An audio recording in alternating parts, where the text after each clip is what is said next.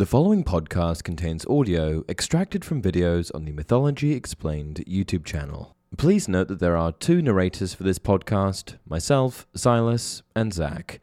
Please enjoy. Hey everyone, welcome to another installment of Mythology Explained. Let's dive right into it. Perseus and Hercules are two of Greek mythology's A list heroes. They were iconic in ancient times, and their fame endured to modern times in which they both enjoy respected positions in pop culture. Both Perseus and Hercules were demigods. Zeus was their father, and they each had mortal mothers. What's interesting about their familial connection is that Perseus is both Hercules' great grandfather and half brother, something I hope has never been recreated by us mortals. Because Perseus and Hercules aren't contemporaries of one another, they're separated by generations. There's no instant in which the two ever competed against each other, meaning we'll have to look to their feats and heroics to suss out who was the superior warrior of the two and who would win in single combat.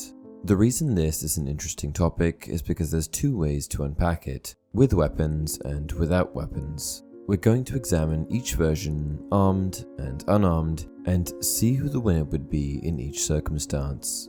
When it comes to Perseus and Hercules fighting to the death, soul, weapons, there really isn't much of a debate here. Hercules wins by a landslide. In fact, if you put this fight into a simulator and ran it a million times, I'm confident that Hercules would emerge with an unblemished record. I don't think Perseus would manage a single victory. Here's why. While Perseus and Hercules have the same divine lineage from their shared father, Zeus had it in his mind that Hercules, not Perseus, should be the greatest of all mortals. So great, in fact, was Zeus's aspirations for Hercules that he planned for the hero to eventually ascend to godhood. And to ensure Hercules started off on the right foot, Zeus tricked his wife, Hera, into breastfeeding Hercules, further increasing the infant's strength, endurance, and resilience by being weaned on the milk of immortality. What does this all mean? It means that Hercules' inherent power greatly exceeded that of Perseus. I mean, as an infant, with the little, fat, stubby fingers of an infant, Hercules managed to crush two snakes to death with his bare hands. Just extrapolate from that to adulthood. Hercules would throttle Perseus, the hardest aspect of the fight for Hercules would be washing all of the blood off of his body afterwards. And just to really emphasize the one sidedness of this fight, I'm going to list some of Hercules' weaponless accomplishments. Strangling the Nemean lion, because no weapon could cut or pierce the beast's coat, holding up the sky for the Titan Atlas, subduing and then carrying Cerberus, the mighty three headed hellhound, back to the land of the living, and lifting a giant above his head and breaking the giant's neck in midair. Need I say more? I would give you a list of Perseus' weaponless combat achievements, but there are none. The only thing he does barehanded is steal an eye from three blind women. Perseus was only the harbinger of death when using his sword or the gaze of Medusa's severed head. When it comes to weapons, this contest gets much more interesting. Throughout his life, all his trials and tribulations, Hercules received little to no divine help. What's more, not only was he not aided, the whole time Hercules had Hera working against him, trying to thwart him at every turn.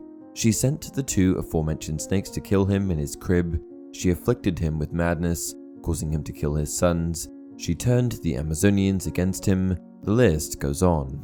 This is in stark contrast with the treatment Perseus received. Hera took far less umbrage with his existence, and he was showered with gifts. Perseus was given an impossibly sharp sword that could cut through anything, Hades' own Cap of Darkness, which made the wearer invisible, the Aegis, Zeus's own shield, and Hermes' winged sandals, which allowed the wearer to fly. This version of Perseus, when compared to Hercules, is much more competitive. Just imagine him fully adorned with his divine gifts. He would be flying around invisible while armed with an impenetrable shield and an unstoppable blade. I really don't know how you would deal with that, even if you were Hercules. By contrast, Hercules was more modestly equipped. He had his club, his sword, the Nemean lion pelt, a pelt that no weapon could pierce or puncture, draped over him, and he had his bow, which was especially deadly because Hercules had dipped all of his arrowheads in the Hydra's venom. Of course, Hercules was more than formidable. and he surely would have destroyed any man equipped with weapons of similar potency to his own. But because of the deep disparity in the potency of each hero's weapon, with Perseus's being greatly superior, I would definitely have to give Perseus the advantage here. By my best estimation, Hercules' best approach would be to fling mud in the air, hope Perseus would become partially coated and thus visible, and then snipe Perseus mid flight. But after further thought, I don't think that would work. The Cap of Darkness renders the wearer's clothes invisible too, so I think if any mud or other material or liquid were to coat Perseus, it would also become invisible, rendering the whole approach ineffective.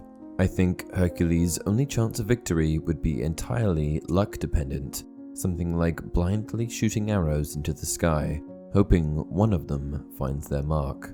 And that's it for this video. Do you guys agree? Comment down below. Until next time, remember, someone with an unrelenting heart is his own executioner.